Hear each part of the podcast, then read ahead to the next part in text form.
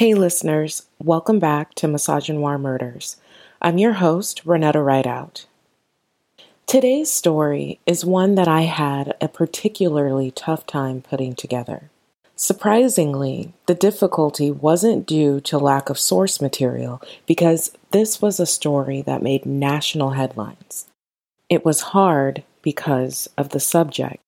This episode centers on a toddler who had been grossly abused while she was within the foster care system.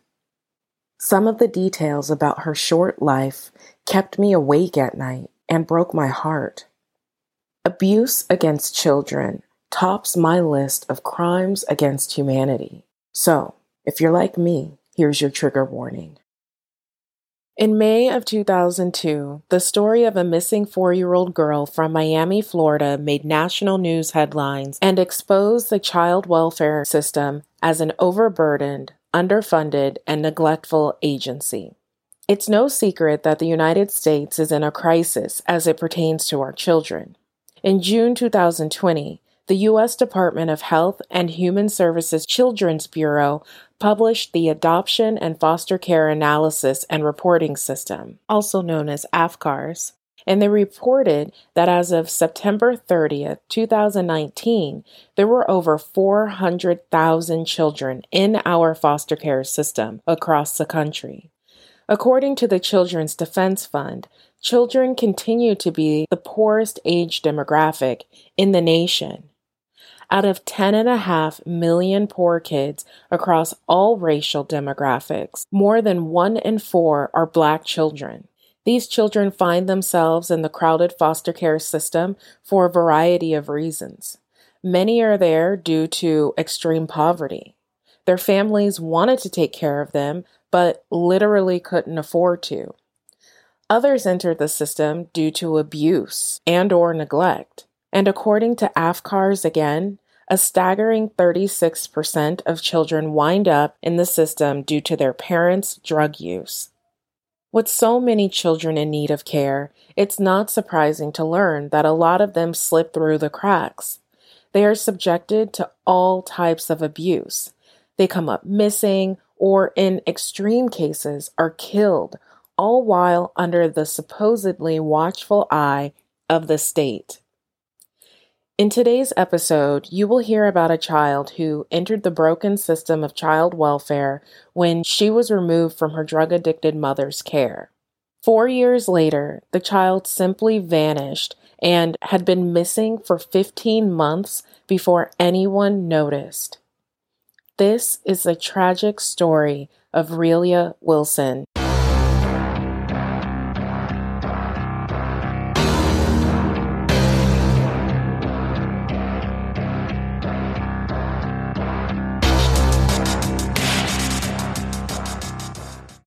In October 1996, Gloria Wilson was a struggling addict who'd just given birth to another baby girl. This one, named Rilya, born on September 29th. Just five weeks after her birth, Rilya entered the Florida Department of Children and Families, or DCF, just like her older sister, Brandy Sims. Between her mother's drug addiction and her father's imprisonment, the baby had been neglected and needed the state to intervene. Now, for some parents, the loss of their children to the state often motivates them to get healthy and obtain custody for their children again. However, this did not seem to be the case for Gloria. Dana Canedy for the New York Times reported on May 24, 2002, that a caseworker noted in 1996 that Gloria was like a stranger to her girls. The caseworker wrote, quote, the girl's mother hardly calls nor stops by to see the children, end quote. Just two years later, in 1998, the state of Florida petitioned to end Gloria's parental rights, arguing that Rilya and her siblings were, quote, deprived of necessary food, clothing, and medical treatment, end quote. The state showed that Gloria still was unable to, or perhaps simply didn't want to care for her children. The state presented additional documentation that detailed a visit between Gloria and Rilya that ended prematurely when Gloria returned Rilya to her guardian because she, quote, could not take the constant crying, end quote. The New York Times article went on to depict a life of neglect and abandonment for little Rilya and her newborn sister, Rodrika. In December 1999, the court approved the placement of Rilya and Rodrika into the custody of non familial adults. Rodrika was placed with Pamela Graham, while Rilya was temporarily placed with Pamela Kendrick. Caseworkers in Florida were required to perform monthly check ins on children whose cases were assigned to them to ensure the kids were indeed being cared for properly by their guardians. Rilya's caseworker, Deborah Muskelly, was no exception to this rule. She documented in Rilya's file that she was happy and being well cared for by the Kendricks. However, at the behest of Rodrika's foster parents, Geraldine and Pamela Graham, DCF supervisor Willie Harris removed Rilya from the Kendrick residence and placed her at the Graham residence.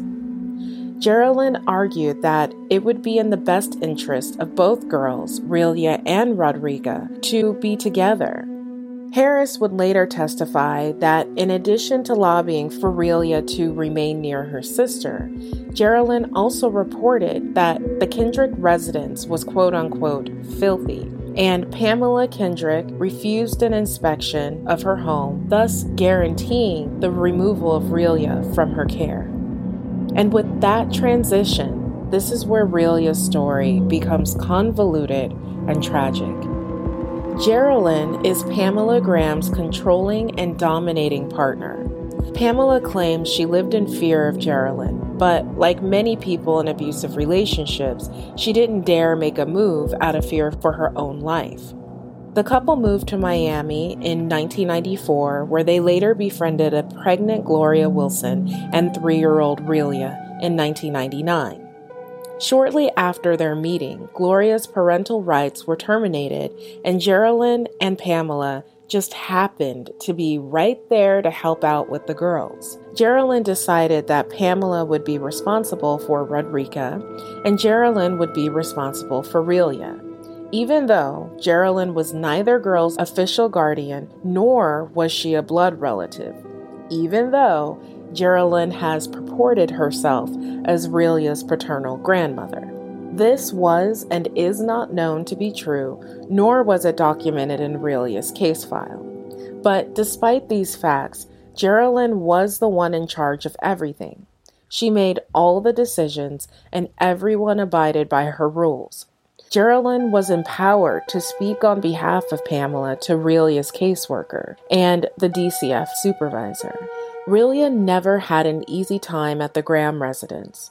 Geraldine seemed to hate Rilya and spread malicious lies about her. Geraldine even referred to Rilya as evil and used it as a pronoun for Rilya. And Geraldine sure has her nerve. She sounds like the truly evil one, which you'll probably come to the same realization as the story goes on. According to Detra Coakley Winfield, a friend of Geraldine's, Rilya appeared to look sad a lot of the time. Instead of her eyes being full of that childish curiosity and adventure, Rilya's told the heartbreaking story of her short life. What Geraldine deemed as evil defiance really was just a child in need of all the things she'd been deprived of her whole life affection, love, patience, and support. Sometimes Rilya snuck out of bed to climb the refrigerator to enjoy snacks and cakes at night. It's possible Rilya just really likes snacking, like who doesn't? But in reality, it's also a big possibility that the child was simply hungry. Either way, how Geraldine chose to deal with Rilya's midnight snacking wasn't anything that should ever cross a normal person's mind. Instead of figuring out the reason behind Rilya's snack sneaking, Geraldine decided Rilya should be restrained to her bed using plastic cuffs. Like, how does one even get to that as a solution? And that wasn't even the worst of what Rilya experienced. One day, when Pamela came home, she could hear Rilya screaming. As she walked through the house to find out what was going on, she found Rilya sitting in bath water that was obviously too hot for the baby's sensitive skin. When Pamela confronted Geraldine about this, Geraldine told her that Rilya wet the bed. So, in Geraldine's warped ass mind, I guess this was a responsible way to react to a child who wets the bed. Can you even imagine Listen, I love taking hot showers, but I cannot imagine subjecting a child to that heat. In my mind's eye, I can see little Rilya in that tub, and I can't even describe the anger and rage I feel at the thought. I don't know how Pamela didn't beat the living hell out of Geraldine on sight, but of course, no consequences followed Geraldine's horrible actions. And Pamela wasn't the only one who knew things weren't okay with Rilya. Detra, again Geraldine's friend, later said that Geraldine asked to borrow her puppy cage. Apparently, she needed it for Rilya to keep her from, quote, harming herself, end quote. Detra never saw Rilya in the cage, but the mere fact that she was asked for and provided a dog cage for a child should have been a major red flag. Did Detra report this though? Nope, she sure didn't. She just let it go and never reported this incident to the police or DCF. The dog cage wasn't the only tight space Rilya was forced into either. Ludwig Smith, the boyfriend of one of Geraldine's daughters, was visiting one day when he saw little Rilya holed up in a tiny laundry closet for quote unquote misbehaving. Ludwig also stated Geraldine told him that the puppy cage was also used to control Rilya's movements. So, here's yet another person who knew about the cage and other methods of confinement, and yet Rilya remained in the custody of that terrible household. As time progressed, so did the terrible treatment. Pamela recalled a particularly horrible incident on Halloween of 2000. Rilya really wanted to wear a Cleopatra mask instead of the already purchased angel mask that they had. Like a lot of children, Rilya cried in that very special way little ones have when they want us adults to know their world is crumbling. Rilya cried and carried on for a while. Not long after her tantrum, Pamela said she noticed Rilya's face was marred with scrapes on the sides of her head where the mask had been glued to her face and then ripped off. So basically, Pamela chose to be complicit in the degradation of this baby yet again. How she was not compelled, at least at this point, to take that baby and run, I cannot explain. I swear, each ugly truth I read about this case made me sicker and sicker to my stomach and more and more angry that not a single person advocated for this child. Everyone knew how Rilya was treated, but they said nothing. Guys, this ridiculous code of silence in the face of abuse needs to die, period. You're not helping anyone except the abuser when you hold water about the atrocities they inflict on innocent people, especially children. Again, I don't understand how no one in this child's life helped her. How can any of these people sleep at night? And yeah, I'm judging and I'm bothered about this. There's no way I could live with myself knowing a child was kept in a cage, restrained to her bed, scalded with hot water, or had a mask glued to her face, and I didn't try to help her. Anyway, as usual, I digress. Geraldine complained often that what the state offered in public assistance wasn't worth the burden of taking care of Rilya. She even went so far as to ask DCF to take Rilya back, but the agency reminded her of her earlier argument that Rilya should be with her sister. So they refused to remove Rilya. This judgment call would later prove to be a fatal mistake for Rilya. One day in December, sometime before Christmas, Pamela came home from work and was surprised not to see Rilya upon arrival. When she asked Geraldine where Rilya was, Geraldine told her that she was fine, but she wouldn't be coming back, and Pamela would never see her again. Now, finally, alarm bells are going off in Pamela's head, and she didn't accept that vague explanation. So the two women argued, and Pamela called herself trying to call the police. I guess she finally decided to grow a pair and try to do something, but it was too little, too late. As she grabbed for the phone, she was stopped dead in her tracks when Geraldine grabbed a hammer and threatened to hit Pamela with it if she did not put the phone down. After Pamela's protest had been quelled, she agreed to follow Geraldine's instructions that, when asked about Rilya, the official story would be that DCF removed her from their custody for a mental evaluation.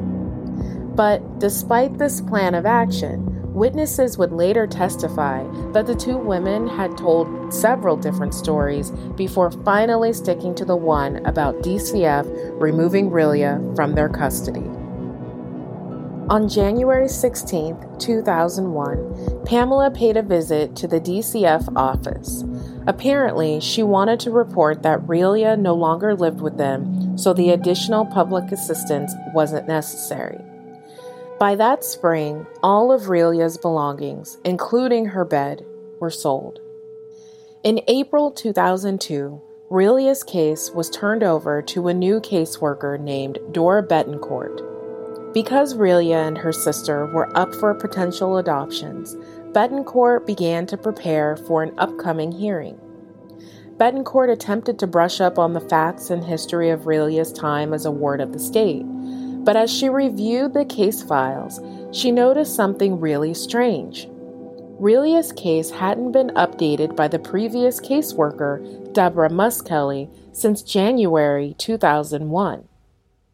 That's a whole 15 months without any new notes from the worker providing details about Rilya's life. Betancourt knew something was wrong so she made an appointment to visit the Graham residence on April 18, 2002. When Betancourt arrived at the home, Geraldine drove her car into the driveway. She was returning home with Rodrika to greet the new counselor. When Betancourt inquired about the whereabouts of Rilya, she received a startling response. Geraldine told her that she thought Betancourt was bringing Rilya back to her.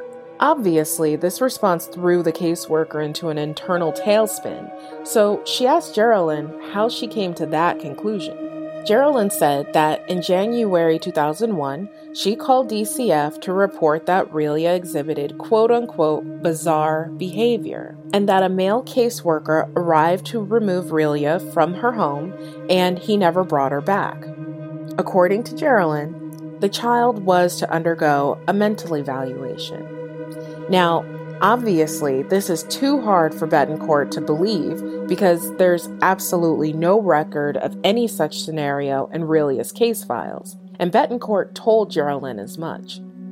The gravity of the realization that Rilya was missing dawned on the caseworker, but the same couldn't be said about Geraldine. Instead of being shocked or incredulous like Betancourt was, Geraldine seemed largely unbothered by the fact that Rilya was missing.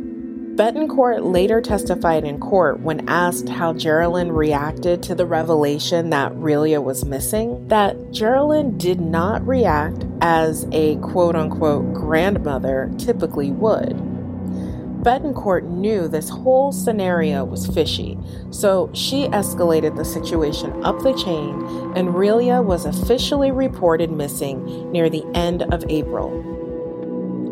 As the investigation into Rilya's case began, Geraldine claimed that after Rilya was taken by the caseworker in January, a few days later, a different caseworker came to the Graham residence and gathered some of Rilya's belongings. This is a bold lie because I guess Geraldine forgot she held a big as shit yard sale at which all of Relia's things were sold. Hell, Detra Winfield even bought Rilya's dresser. Anyway, weeks later, supposedly, another caseworker arrived to inquire about the other children in the Graham home. DCF confirmed there wasn't a record of any of these alleged visits, and there was nothing documented that the removal of Rilya from the residence had been submitted for or approved. When asked why she didn't go to DCF to ask after Rilya, Geraldine responded that she'd spent weeks calling DCF and actually did go to the office in an attempt to get answers about Rilya, but she couldn't find anything out. It seemed like no matter the questions asked, Geraldine had answers at the ready. It was also hard for DCF to act as a source of truth because of the departmental and individual negligence already on full display in this case. Without a reliable source to contradict her statements, investigators initially did not suspect Geraldine of nefarious deeds. Detective Lupo Jimenez of the Miami Dade Police Department was even quoted in another New York Times article written by Dana Canedy, referring to Geraldine that, quote, She's just as confused as we are. I know she has made several attempts to follow up on the case. End quote. So, are you wondering why DCF wasn't a reliable source? Well, here it is. Rilya's original caseworker, Muskelly, falsified records about Rilya. In fact, she hadn't visited the residence in over a year, which is why Betancourt even stumbled upon this Pandora's box. At best, Muskelly made phone call check ins, which, by the way, are not considered a valid substitution for home visits. When she did make those calls, Muskelly simply took the word of Geraldine that, quote unquote, everything was fine. And I cannot help but wonder just how far back the falsification of records goes. Remember, Muskelly missed the fact that Pamela Kendrick's house didn't meet the cleanliness standards for DCF. I'd bet that Muskelly hadn't been visiting then either. But that's just speculation because I haven't actually read anything pertaining to that. But it does make you wonder, right? Turns out Muskelly was too busy with her second job as a substitute teacher to bother checking up on the children she was responsible for. In fact, when she was supposed to be fulfilling her duties as a caseworker, she was actually at school teaching. She even logged all sorts of falsified documents, including travel vouchers, pretending that she completed her visits. As a result of her misconduct and negligence, Rilya had simply disappeared and her file was full of bogus supporting documentation. When the press got a hold of the story, it spread like wildfire. Everyone everywhere looked on in horror at the gaping holes in the DCF system. Headlines and news shows ran with the story, and the public was outraged that a child had not only gone missing while in the care of the state, but that no one noticed for over a year.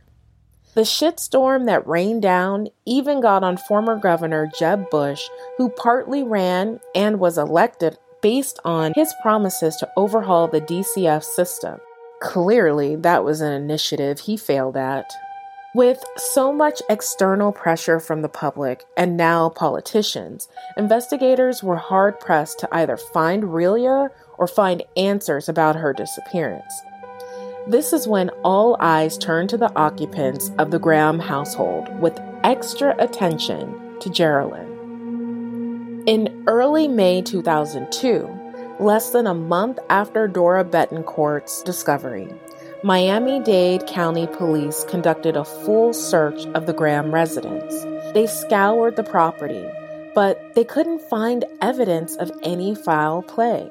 Even though they couldn't find anything out about what happened to Rilya, suspicion continued to mount against Geraldine. As reported in a Los Angeles Times article on May 13, 2002, Geraldine had used over 30 different aliases throughout her life. This came to light after Geraldine decided to sue Alamo, the car rental company. In their efforts to dig up any dirt about Geraldine, they learned of her many aliases, one of them being her current name. Geraldine was actually born Geraldine Thomas, according to a birth certificate the car rental company found. They also learned Geraldine had been in and out of court for a litany of issues. A clinical psychologist that was called as an expert witness took the stand and said of Geraldine that, quote, she has certainly presented herself in a way that defies knowing her and understanding her, end quote. In other words, her con artist game was strong, and this information was dug up as a result of Rilya's disappearance. Each day Rilya was missing was another day Geraldine's life was under a microscope. As time went on, Geraldine's credibility decreased more and more. As folks were digging into Geraldine's background, investigators in Kansas City had been on the hunt to identify a decapitated body they discovered in April 2001. Investigators of Miami and Kansas City police departments feared this body was that of Rilya. The unidentified child, dubbed Precious Doe, had been discovered on April 28, 2001, by officers searching for a missing elderly man when they stumbled upon the tiny headless body of a little girl in the woods next to a church of all places. A few days later, her head was found wrapped in plastic inside a garbage can not far from the wooded area where her body was found. For more than a year, investigators worked around the clock to find out who the child was, but they had no luck.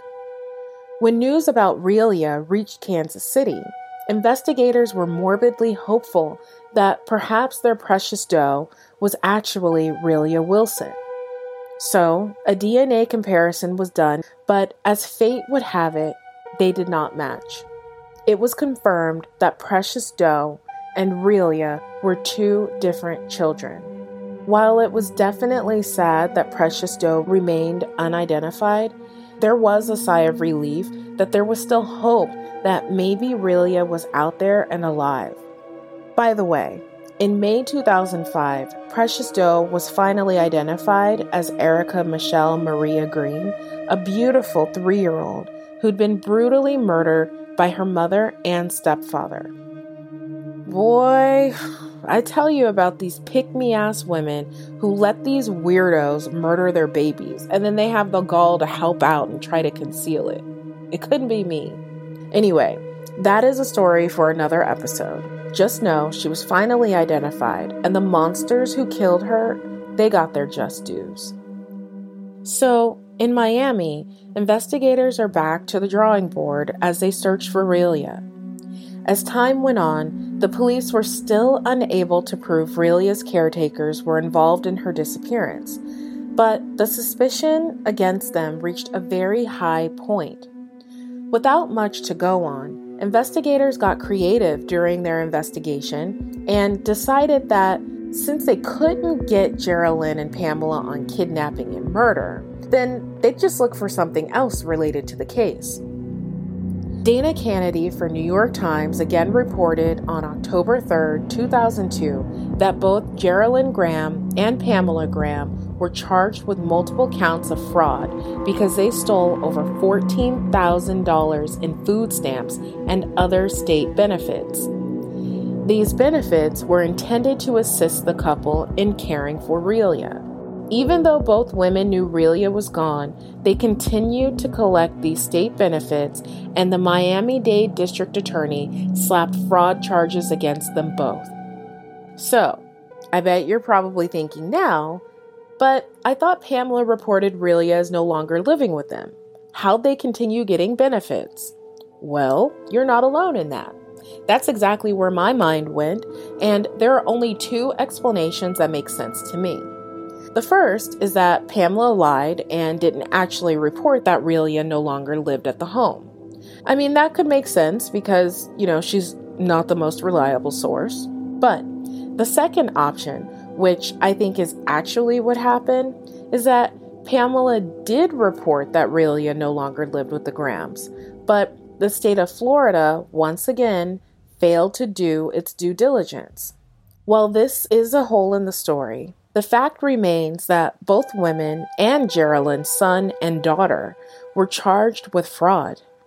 Geralyn was hit with seven counts of obtaining state benefits with false identification and documents.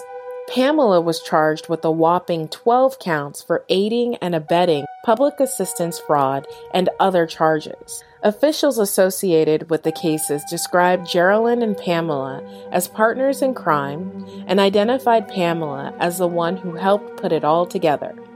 Without her, it would have been difficult for Geralyn to do many of the things she did.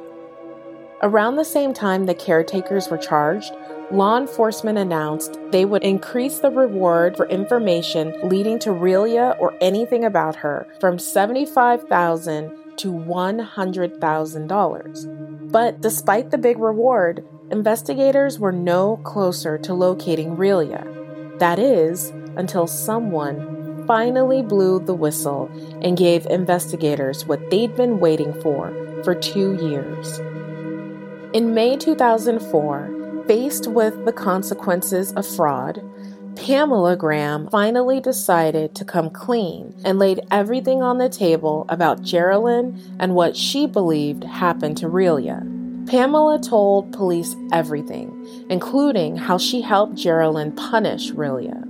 Three months later, on August 18, 2004, Pamela and Geralyn were both charged with aggravated child abuse and kidnapping. And it just so happens that on that exact same day, Geralyn came to know a woman named Robin Lunsford who would eventually provide information that blew this case wide open and helped police file a murder charge. Robin was Geralyn's cellmate at the Women's Annex Correctional Facility of Miami Dade County and like many folks who share a small space together, the two women got to talking and spilling their guts. According to Robin, Geralyn told her that Rilya was a difficult child to care for due to her alleged severe behavioral issues. Geralyn referred to Rilya as a demon to Robin and explained that the little girl had finally pushed Geralyn beyond her limit. As a result, Geralyn smothered Rilya with a pillow and then disposed of her tiny body in a canal near her home. As Geralyn unburdened her secrets, she had no idea that at the conclusion of her two-day confession to Robin, that the woman took notes that she planned to use to obtain a lighter sentence of her own. Fast forward to early 2005, and Geralyn was moved to another cell. This time, she met a woman named Maggie Carr, who was known throughout the facility as being a sort of legal clerk. In other words, she'd learned enough about the law to offer legal advice to other inmates. According to Maggie, Geralyn had sought her advice and information about corpus delicti, a Latin term meaning the body of the crime. It basically means that elements of a crime have to be proven before a person can be tried for the accused crime. Turns out that Geralyn wanted to know if the DA had a case against her without Rilya's body. In fact, Geralyn even said to Maggie in reference to Rilya's body that, quote, it's gone, end quote. So basically, this woman, who'd maintained stony silence all this time, decided it was a great idea to develop loose lips in prison. What an idiot. But hey, I'm happy she did it because on March 16, 2005, Geralyn was finally charged with first degree murder. Now, I have no idea what took so long, but almost 10 years passed before Geraldine was actually brought to trial in November 2012. On January 24, 2013, Geraldine was convicted of kidnapping, two counts of aggravated child abuse, and a lesser conviction of child abuse. Unfortunately, without Rilya's body, the jury was unable to deliver a guilty verdict for murder, just as Geraldine suspected. Even still, she was sentenced to 55 years in prison. Of course, Geraldine appealed the verdict, but on March 11, 2015, the 3rd District Court of Appeal upheld the previous ruling and sentencing. Because Geraldine was already 67 years old when she was convicted, the DA decided not to retry her for murder. As it stood, she would spend the rest of her miserable, hateful life in prison, and good riddance. As for the other players in this horrifying tale, Pamela Graham pleaded guilty to two counts of child neglect, but thanks to her help in convicting Geraldine, she was put on probation, which was officially terminated in April 2013. Robin Lunsford was granted an early release for her help in this case, but was again arrested for violating her parole. The negligent caseworker, Deborah Muskelly, was sentenced to five years probation in order to repay the money she stole from the state. I wish I could say these convictions and sentences are satisfying, but I can't. The reality is, Rilya suffered grave injustice, abuse, and neglect. And let's face it, it should never have come to that. At every turn and by every adult person in her life, this child was failed. The system that claimed to have her best interest at heart failed her when it ignored her and the level of care she received. The women given her life to hold and nurture failed her by abusing and ultimately disappearing her, aka murdering her.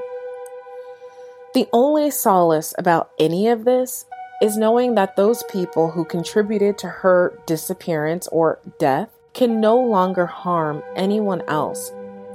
But what about the rest of the children?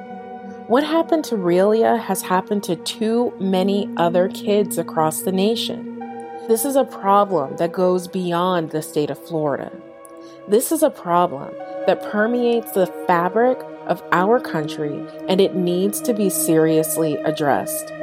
The system needs reform. In the show notes, I've listed several different petitions that you can sign to help reform this broken system. There are many people out there across the country fighting for our nation's children. Please help them by signing one or all of the linked petitions. As always, thanks for listening. Don't forget to follow the show on Instagram at Misogynoir Murders. And if you listen on Apple Podcasts, please leave a five star review. Your reviews help the show grow and ensure other listeners can enjoy as well. This is a Savvy Sounds production, written, produced, and hosted by Renetta Rideout.